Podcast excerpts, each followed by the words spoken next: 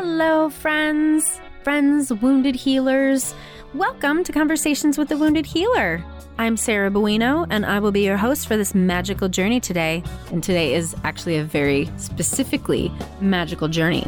But before I get to today's guest, I just wanted to let you know I think I've shared in the last intro that I don't know what I'm doing as a podcaster, even though I've been doing this for three years now.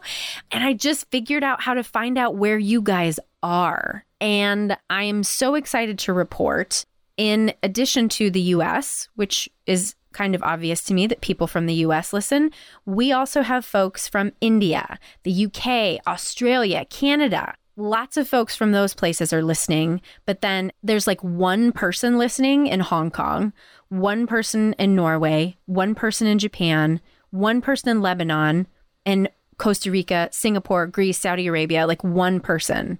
I think. I think that's how it works. But I was just like, oh my God, that's so cool. And I just wanted to share and shout out to my one listener in Saudi Arabia. I am shocked that you were able to get this because of the content and the cussing, but I am so glad you did. So thank you for listening to my podcast. If you want to be friends, I would suggest finding me on Instagram, which is at Head Heart Therapy.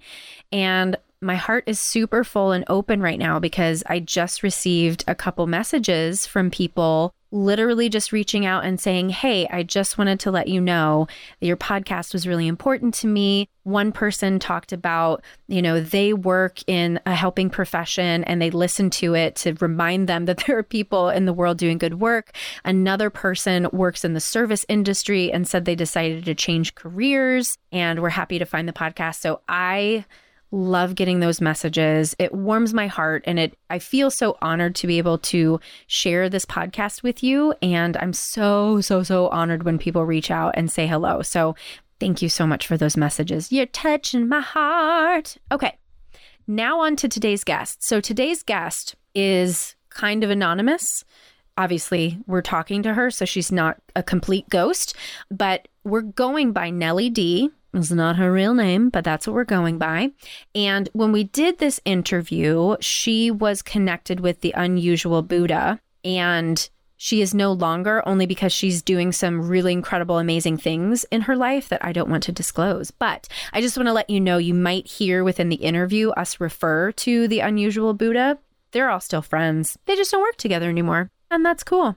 But let me tell you about Nellie D real quick. She is a mother extraordinaire with an earth loving flair, always seeking new adventures and excited for lifelong learning. And I think you'll hear all of those things play out in Nellie's interview. So please enjoy my convo with Nellie D. Nellie D, welcome to Conversations with a Wounded Healer. Hello. Thank you for having me. This is lovely. Yeah, we made it. Yes. oh my God. So you are partners in crime with Jim from The Unusual Buddha. That's how I got connected to you. Yeah, that's right. Yeah, we've been together for uh, together. Well, we've been partnered partnered together for 5 or 6 years. Yeah. Oh wow, that is a long time. Yeah. What's your role for the the podcast in the community? I do a lot of a lot of the background work I'd say like Jim's more of the face and more of the teacher, and I've taken a, a supportive role. I'm the meme master, and awesome, you know, and the comic relief in podcasts. You know, mm-hmm. awesome. Well, mm-hmm. tell us more about you. Well, I am the Canadian counterpart um, to the unusual Buddha. I live in the province of Ontario, near the nation's capital, which is Ottawa. I'm an original West Coaster and then moved here. Mm. Yes, homesick all the time, especially when it snows. Mm. Um, hmm. so, like the Vancouver area? Yeah. So it is beautiful over there. it really is. mm-hmm. Yeah, I, I was very spoiled. But Ottawa has its wonderful perks, especially in the summer, especially if you're an outdoorsy person. But yeah, I follow a pagan path so that's what I bring to the unusual Buddha is, mm. uh, you know, Jim comes from a Buddhist philosophy and I come from a pagan philosophy and and both heavily involve meditation and trance work. So, mm-hmm. and I'm a mom and, you know, all those wonderful things that yeah. that entails. Yeah. Well, I'm curious a little bit about your backstory and how does, you know, a little baby Canadian grow up to to, you know, go into pagan philosophy and Buddhist philosophy and all, all those sorts of things. Yeah, it's been an interesting journey. I'm not going to lie. mm-hmm. I was brought up evangelical Christian. So you I don't just, say, oh, yeah. boy. great. Let's get into it. so it's sort of the opposite swing of the scales, right? Yeah. yeah. So I was brought up evangelical Christian. And then in my late teens, early 20s, I started experiencing a lot of anxiety and depression although I'm all for mental health, I really wanted to use going on medication as a last resort. So my therapist suggested meditation. And as an evangelical Christian, I was very, very scared and leery. They even hate meditation. Come on. Yeah, it's interesting, right?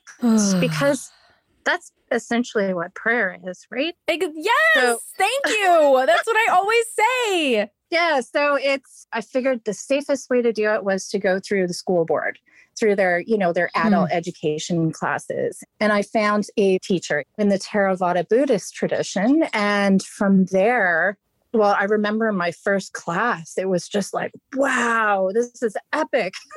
hmm. Even just my first session, and my first time practicing, I'm going, there's something to this. Hmm. I ended up being drawn from evangelical Christian to this, following the Buddhist philosophy. And it was amazing. And my mental health did improve, and mm-hmm. my physical health improved. And I mean, no medical disclaimers, you know, but just meditation practice alone just changed everything for me. Mm-hmm. Mm-hmm as a therapist, as a, I am a mental health practitioner, and my first level of defense is always, well, let's look at the symptoms, right? Let's look at what's underneath the symptoms, right? Because mm-hmm. anxiety and blah, blah, blah, blah, blah, those things, oftentimes there's deeper stuff involved in it. And if we can access the spiritual part of ourselves and heal that, then the more surface symptoms go away sometimes. And that sounds like what you experienced. Very much so. Yeah, mm-hmm, very much mm-hmm. so. And through that, I discovered that a lot of my, for myself personally, it was lifestyle related. Yeah. You know, and well, therapy related, not so much a chemical mm-hmm. imbalance, but rather retuning my thinking and lifestyle changes. Yeah. Mm-hmm. What I've found personally and what I've seen happen with clients is when you're living the life that's really meant for you, you tend to have less of the depressive and anxiety symptoms. But if you're trying to fit yourself into a life that you think you're supposed to be in, which it sounds like that may have been what was going on with the evangelical Christianity, right? Because it's very yes. it's very restrictive. It's very prescribed. Oh my God. Yeah. Fire and brimstone. Right. And I was able to actually stand up for myself and shift and start to live authentically. Right. A lot of that living authentically didn't come until I was much older. But yeah, mm-hmm. it was the start of the path. yeah. Well, and how did you come to paganism? So when I was 33, and I had had my second child. I had left a not healthy relationship. We'll just leave it at that. and I was in, I guess you could say, what you would describe as a bit of a, I was experiencing a bit of a, a rock bottom moment. Mm-hmm. And suddenly, I can't explain it, but suddenly I found myself surrounded by these women who were mm. all following some kind of pagan path. Hmm. of some degree and I can't explain it. It just all kind of came together.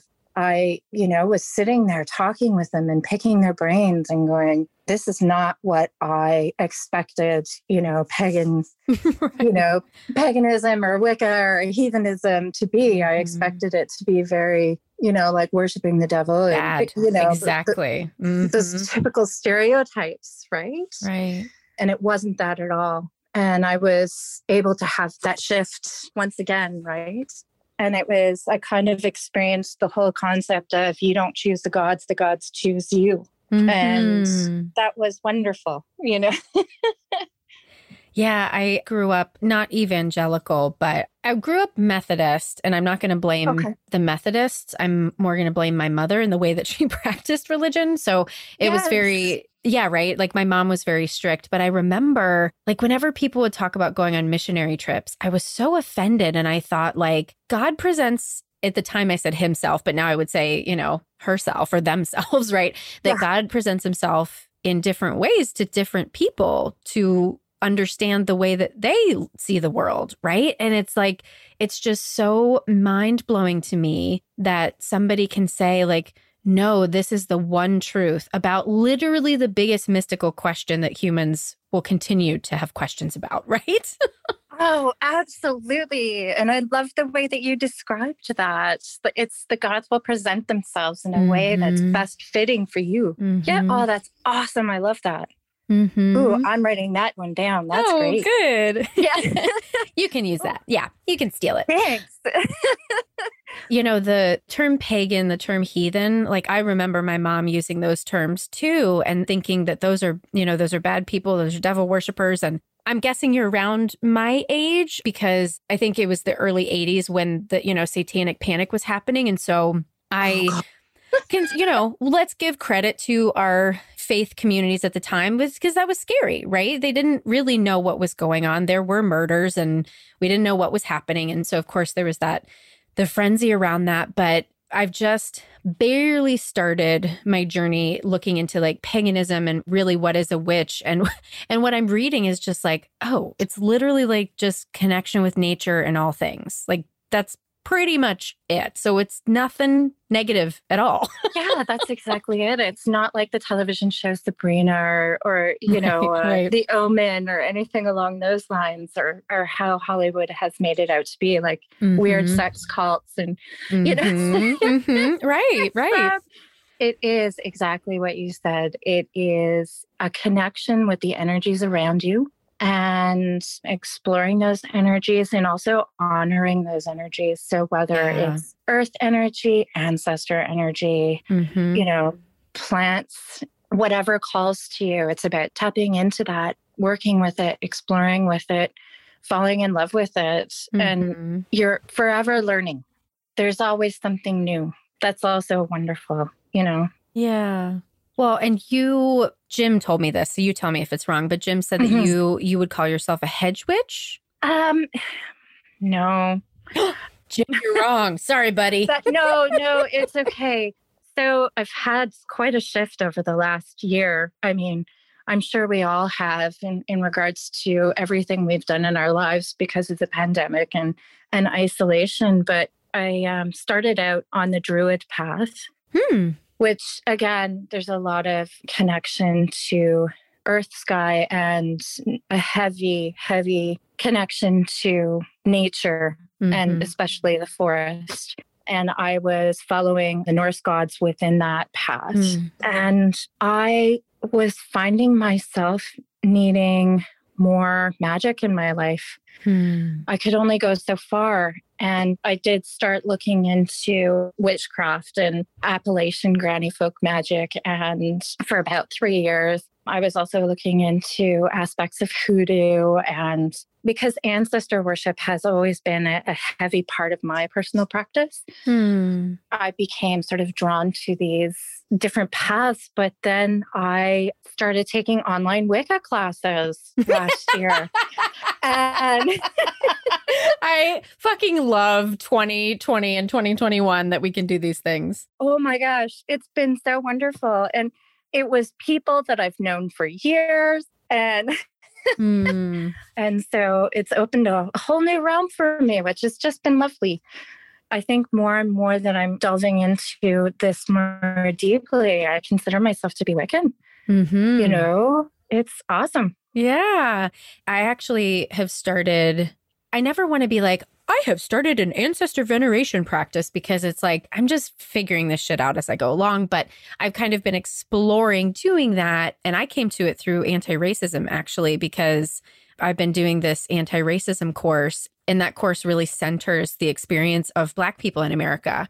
And one of the things that is suggested literally for everybody is like, know who your pre colonial ancestors are. One of my lineages is Irish. And so I've gone back to research Irish witchcraft and what that entails. And I'm curious about like your ancestral lineage and and the different things that you're looking into. I'm guessing you were looking into them because of you had ancestors from them, or, or tell me, tell me more. Okay. Oh, but that's so cool though how you've come to find it through education. That's really cool. Thanks. That's neat. Mm-hmm. Uh, for me, I'm adopted. Mm. And although I do know my biological family and I'm actually very close to my father's side of the family, I've never felt any kind of deep connection to, say, genetic background. Ah, okay. Yeah. I've always centered my practice around meditating and tapping into who comes to visit me today.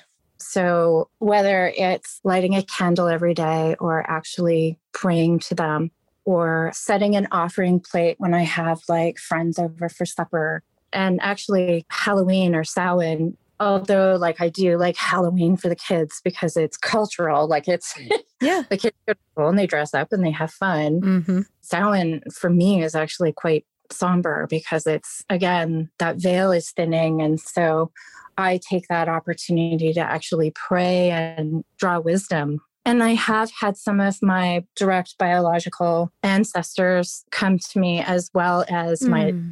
some adopted as well, which was kind of neat. That is neat. But yeah, I hear what you're saying. Like, there are a lot of people who do look into their lineage because they're looking for that connection in order to find a path for me, it wasn't like that. It was an energy that I felt drawn to, an energy that I drew strength from. Mm-hmm. And it was also an energy that I knew that I could give back to and not ever question you know, I I I have this book. This is so fucking like this is such a like capitalist Western way to do this, of course. But I got a book and I'm reading a book about how to honor your ancestors. And one of the things they said in the book was, you know, first honor your blood relatives. And so I did the thing, I made the altar, and I have this fucking altar with all these pictures of my dead family. And I don't want to talk to them. I don't want to honor them because, frankly, right now I'm mad. I've been yeah. working through some trauma stuff and I'm pissed. And so I don't want to fucking honor you. so you know, I feel like this conversation is a little like universe wink for me to say, you know what, you don't like, don't do that part right now. Like, there will probably come a time where I will have a hunger for that specifically. But, you know, this idea of connecting to something larger than ourselves and we are connected, we are related to everyone in a spiritual sense. And so, why not just broaden that for myself? Thank you for the permission. You're the one who gave yourself permission, mm. which is mm. awesome. You know, that's half mm-hmm. the battle. I have found for me, I can't speak for everyone else, but I have found for me that I'm the one who holds me back. Yeah. You know, yeah. And, yeah. And it's like, oh, yeah, okay. You know, I have to have these like aha Oprah moments every once in a mm-hmm. while mm-hmm. in order to, you know, keep going forward and keep moving forward and bringing more in and growing, right? Mm-hmm. Absolutely. Well, with all this magic that you practice and meditation that you do, you know, the the question that I always ask my guests is mm. do you consider yourself a healer? Oh, no. no. oh no, she says in such a Canadian way. was it was it really? Oh yes, I love it. I mean, yeah, any, Americans were always so tuned to that like cute little Canadian. Oh no. Oh really? I didn't even know I said it like that. Oh God. Oh God. That's hilarious. Yeah. No, I have to heal myself first before I can heal mm-hmm. anybody else. And uh, and you know what? No, I have too much healing in myself to do before I could assist anybody else with doing that. Mm-hmm. Well, may I say that? I mean, one of, one of the ways that I view healing is that healing ourselves is actually healing others. And one of the easiest lines to draw is that you healing yourself is healing for your children. Yes. Thank you. And a lot of what I do as far as my practice and yeah, healing myself, because I'm all about mental mm-hmm. health, is because there are, like, I recognize within myself that there were huge cycles that needed to be broken. And with having two girls, it was so important for me for those cycles to be broken. And if ever if there is a reason to obtain mental health, yeah. you know, healing as a parent, if you can't find any other reason, do it for your children. Absolutely, because they will benefit from it. Mm-hmm. And generations of ancestors who will come behind you. Oh, yes, mm-hmm. absolutely. Yeah, I'm a firm believer in that. Yeah. And to get super witchy about it, truly, as we, I think this is probably a sentence from the book I'm totally ripping off, but as we reach back into the lineage, we're healing the past as well. Yes. I believe that by healing ourselves, we are healing those ancestral wounds, for lack of a better. Is that yeah, ancestral yeah. wounds? Yeah, absolutely. Yeah, ancestral wounds. They really are because by stopping the cycle of whatever that cycle is, the ancestors are learning from you as well mm-hmm. as you mm-hmm. learning from them. Mm-hmm. Well, what about the term wounded healer? How do you feel about that? Ah, it's interesting. right? Mm-hmm. When I first heard it, I was like, oh, actually, I don't know. There's so much to be said from it. I know that I have had friends who, for example, have become, say, social workers because they were going into it to heal themselves. That's me. and mm-hmm. so they were diving into it because they wanted to have more questions about themselves answered mm-hmm. and the traumas that they experienced. And some of my friends, admittedly, like burned themselves out. Yeah. But other friends blossomed. Exactly. Mm-hmm. And so, yeah, I, I hear what you're saying by wounded healer because there is that side of it. And in educating yourself about these subjects, you do learn a lot about yourself, I'd imagine. I mean, I'm not a social you worker, do. so do. I don't. well, if honestly, if you don't learn about yourself, then you're not doing it right. Cause I mean, there's only so far a therapist can take a client if they're not willing to examine their own stuff because yeah. our our stuff is in the room. Like this is something i've really let myself lean into. Like i'm a human first and then i'm a therapist. And so my humanity is in the room regardless of you know they want us to essentially kind of be a, a blank slate but it's never that way right? Like Mm. You know, I have clients trigger my shit all the time and my job in the room with you is is not to call attention to my stuff so I can heal my stuff in the session, but sometimes I have to call attention to it because it's part of what needs to come forward for that person's healing too. Like I mean, COVID is the greatest example of, you know, therapists going through the exact same trauma as our clients and we had to talk about what was going on with us because it's too much. 2020 was too much for everybody. Oh God, yeah. Like I couldn't even begin to imagine what it would be mm-hmm. like for you as a therapist. Because yeah, I mean, you're experiencing the isolation and the loneliness and the depression and the anxiety of just like mm-hmm. people getting sick and dying all the time. You know, it's oh my God. Right. And you know, from the, the wounded healer perspective, what I've really come to appreciate based on what I hear from people on, on this podcast is that we are all wounded and we have a choice whether we are going to live from the wounds or live from the scars, essentially, right? Like I have healed certain things, and I, I never believe that our healing is completely done, but there are certain things that I've healed that I am able to utilize the information that I gained from those wounds, but not act out from the wound. Right. And you can grow. Right and then eventually tattoo over it to make it look pretty. Right. Right. Right. Like, well, mm-hmm. you know, oh, that's really lovely. Thank you. There's a lot to learn from that. Right. And in that way, truly, I do think everybody is a healer. Yeah, I guess so. Well, everyone has something to offer. I guess it's also from that perspective of that concept of be kind to everyone because you don't know who you're going to touch. Mm-hmm. Healing is very similar. You don't know how your actions are going to push someone in a particular direction, right? Mm-hmm. Sometimes being kind to someone does take them to that direction of, oh, I do deserve kindness. And then it snowballs into a healing effect, right? Yeah. And you just never know who who you've affected in that way. That's right. Well, to kind of shift the subject a little bit, I, I was just thinking about I'd love to hear the way that you utilize the intersection of Buddhism and, and Wicca or paganism, however you want to put that together, because I, I think that's me yeah. too. And I want to hear, I want to hear what I believe okay. in. Okay. I'm pretty oh. sure everything you're going to say, I'm going to be like, yeah, literally, that's what I think. Yeah. so I would say that how Buddhism has boosted my path or my workings within the pagan path was from meditation and the mental work.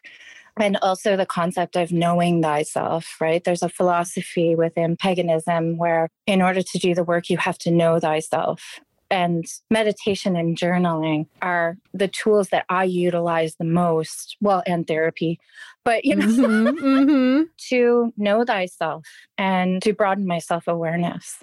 And so I can't say that it was a flawless transition by any strength of imagination, but I was able to utilize those mental workings in order to do trance work and journeying in a more seamless fashion.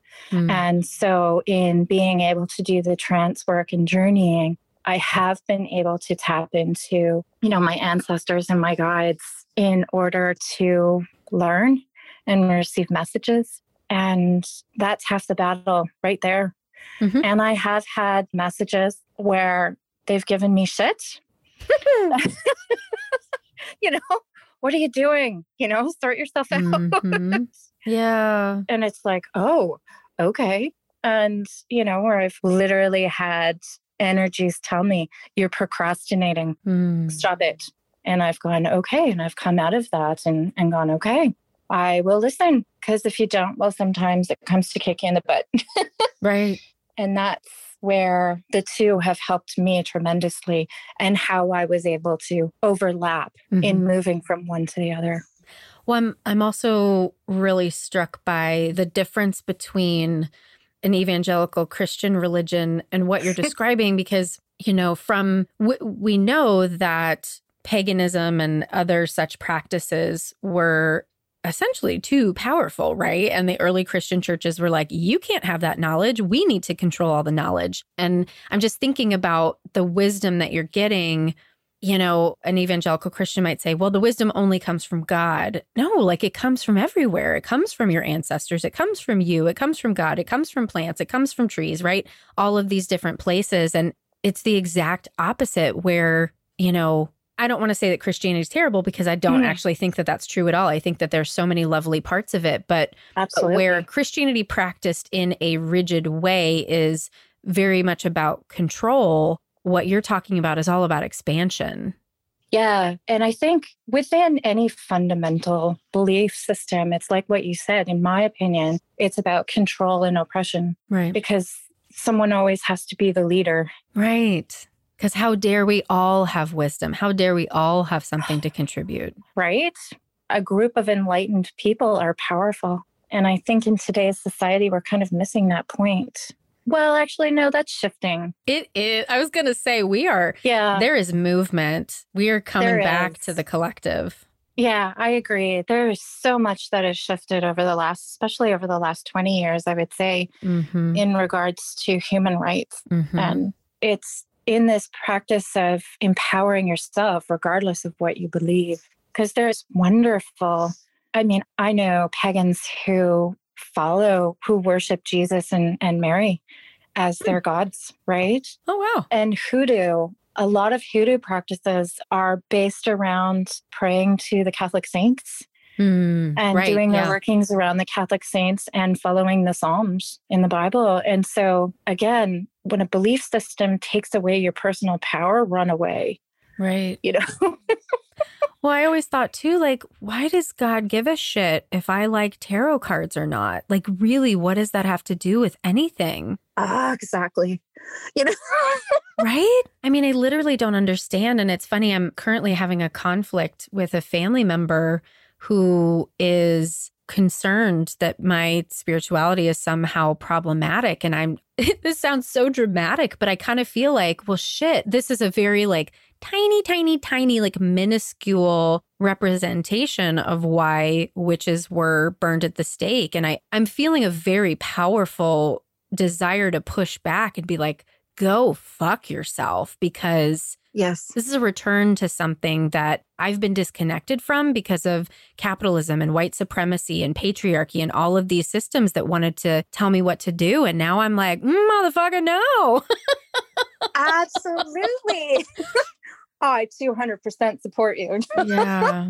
I agree. I mean, yes, there's a lot of intuitive work with tarot cards, but there's also a lot of subconscious work going on in tarot cards. That's what I find for mine. Yeah.